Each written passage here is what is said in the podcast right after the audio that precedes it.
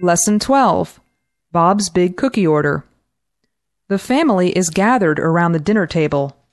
Bob tells them about his deal with the village market. He asks his kids for help baking the cookies. I know I've been down in the dumps since I got fired, but things are looking up now. The village market wants to sell our cookies. That's great news, Dad.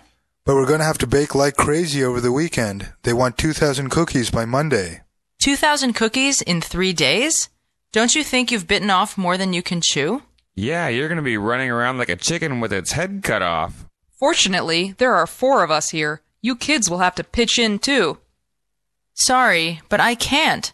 I have to finish Ted's chemistry homework, then I've got to get going on my election speech. What's that about doing Ted's chemistry homework? Never mind. Amber will help out with the cookies instead of Nicole. For heaven's sake, Nicole, it's like pulling teeth getting you to do any work around here.